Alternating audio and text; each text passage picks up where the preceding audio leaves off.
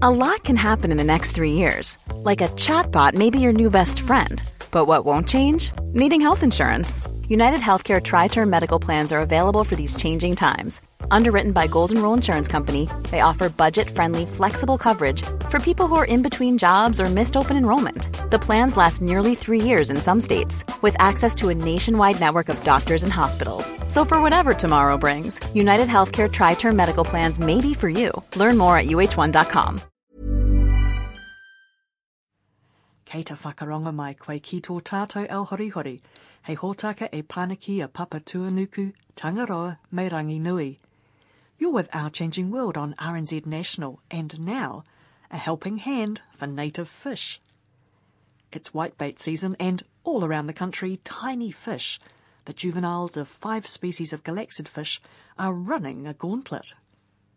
But even assuming they make it past the whitebait nets at the mouth of the river, they'll face many more obstacles as they swim upstream.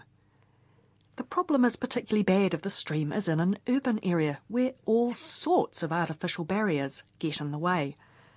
But in Hamilton, the fish have friends at the Regional Council who are doing their best to provide fish passages to help the scaly commuters past those blockages.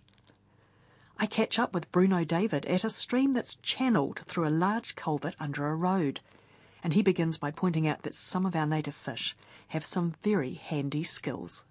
So some of our fish can climb really well as juveniles. We sort of talk about them as having either 2-wheel drive or 4-wheel drive. So some of the ones that have 4-wheel drive, some of them almost have 6-wheel drive. So you have these fish like koaro, which can scale vertical waterfalls 20 metres high, no problems. Far out. Yeah, so they use their oversized pectoral fins, kind of like sucker discs, if you like, and they sort of, almost like geckos, suction their way up the waterfall. Fantastic. And use water tension. And they've sort of evolved that ability, because as you can see the fish there rising, they've evolved that ability really to occupy many of New Zealand's very steep mountainous type of streams. So being an island country with very steep topographies, a lot of the fish have evolved to be able to move through that riverscape and occupy these really high gradient areas. And as a result, you find that amongst the native fish fauna, you have varying levels, if you like, of climbing capability. So the ones that can climb the best, you find furthest inland, and the ones that are a little bit more lazy, you tend to find further down. And this is how they all segregate out. But even waterfall climbing koaro struggle with the obstacles that city engineers create as they pipe urban streams under roads and through suburbia. Things like culverts that constrain fish passage, they are very long pipes and weirs that are put in for calculating flows and all these sorts of things. They're all impediments in the riverscape. And one way to get fish past some of these obstacles is to put things like baffles into these pipes, and that creates disturbance of flow so that the fish can pick the little resting points along as they try to go up. It's kind of like if you tried to swim in a river against the current, if you don't have anything to rest behind or hide behind, you soon run out of energy. And it's the same for a fish. So they need rocks or something on the bed that they can get out of the flow to give themselves a rest as they move upstream.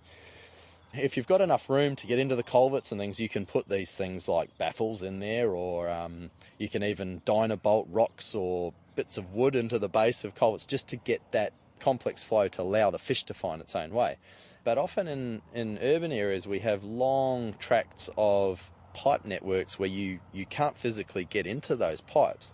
And so one of the things that we've been playing around with in various lab trials and out in the field is using mussel spat ropes, which line the bottom of the culvert from one end to the other, to help fish to be able to sit underneath the ropes and move their way through. So you basically tie them at one end of the culvert and they just drape through the culvert? Yeah, and you tie them at the other end, and what they basically do is they provide sort of a resting point in the bottom curve of the culvert, and you can do things like tie knots in them, and that creates those miniature boulder resting points, if you like, and you can put 2, 3, 4 lines down.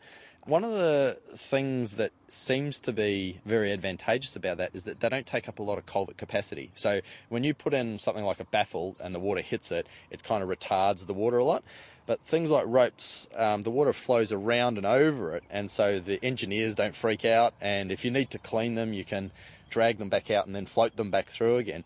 And so it provides a mechanism in places where you haven't got access to put these other things to actually address some very, very long culverts. So, you know, there's no reason why you couldn't put ropes through 300, 400 metre long pipes and get fish like banded kōkopu to be able to get right through there. So it's, I guess, an alternative solution to dealing with existing infrastructure to help reconnect those river networks.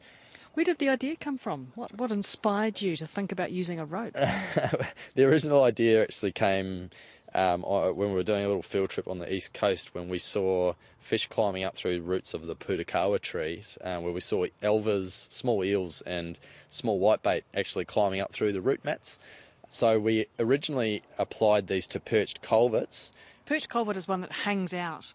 Yeah, so it's a culvert that might have been put in at riverbed level once upon a time, but because it concentrates the flow of water from the river through a small opening, what often tends to happen is it'll push through out the other side with all that energy and it'll scour out this downstream bed, and as a result of doing that, the pipe ends up sticking out in the air and the stream bed gets lower. So yeah, for climbing fish, you can actually drape them down and they can climb up through those ropes. And you tested this in the lab? Yeah, we tested this in the lab originally. And then when we saw that the whitebait were able to climb it relatively easily, we then put them into some real streams with some higher perches, and we recorded the recovery of the fish in those streams. So it certainly works for climbing fish, but if you've got fish that would normally be in that catchment that can't climb, then it's not the right solution. You have to look at more like fish ladders or these other sorts of devices that help these swimming fish get past. But in some cases, you know, if the fish can climb, you can exploit that ability. And in fact, in some places, you can exploit that to good use, because a lot of the invasive fish that we have can't climb. So you can make it a selective barrier, if you like, just for the native fish to have their little area of solitude above, if you like. Yeah, because introduced fish, the trout are another issue altogether for our native fish, aren't they? Yeah, salmonids, trout. They're an interesting fish because on one hand they're reasonably sensitive to water quality, so they are indicative of reasonable river health.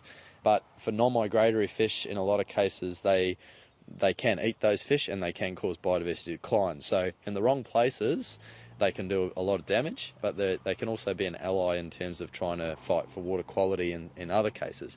In the Waikato, we have a huge number of other invasive fish here. We have koi carp, which have a totally different impact. They're not a direct predator on our native fish, but they'll chew away at banks and they'll resuspend sediment and do all these other sorts of things.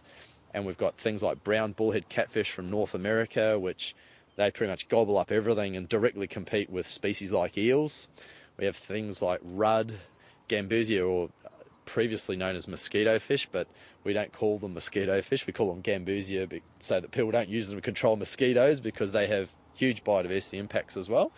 And so they're the sort of fish that you don't want to get into a lot of places where your native fish are. So in situations where you can exploit that climbing behaviour, it's a good idea to try and keep those other ones out. And it's certainly a consideration when you're trying to apply passage for other fish, is to be aware of invasive fish. In fact, I think that might be a koi carp just under the surface over there. If you can see that orange shape sitting on the surface. Up to here, they've got really good access coming in from the Waikato River, which is just down over here. So you do get invasive fish in this lower part, but there's also giant kōkopu down in here. So we need to be a little bit more aware of the things that we do on land and the impacts it has on rivers, because water and rivers are, you know, they're essential for people to survive, and it's a very, very valuable resource that we should be looking after a lot better than what we are, I think.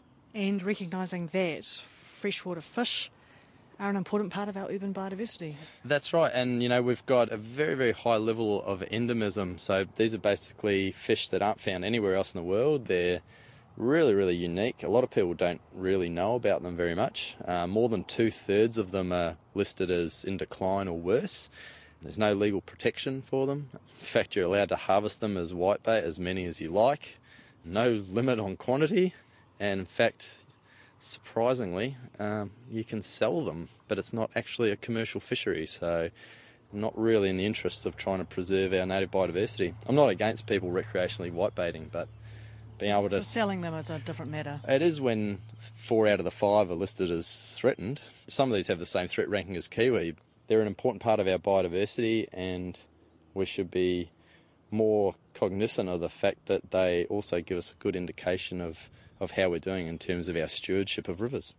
That was Bruno David from the Waikato Regional Council.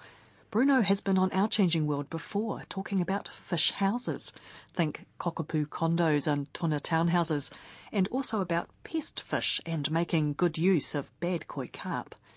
You'll find links to those stories and others on our webpage, rnz.co.nz/ourchangingworld.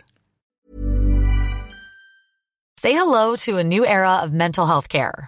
Cerebral is here to help you achieve your mental wellness goals with professional therapy and medication management support. 100% online.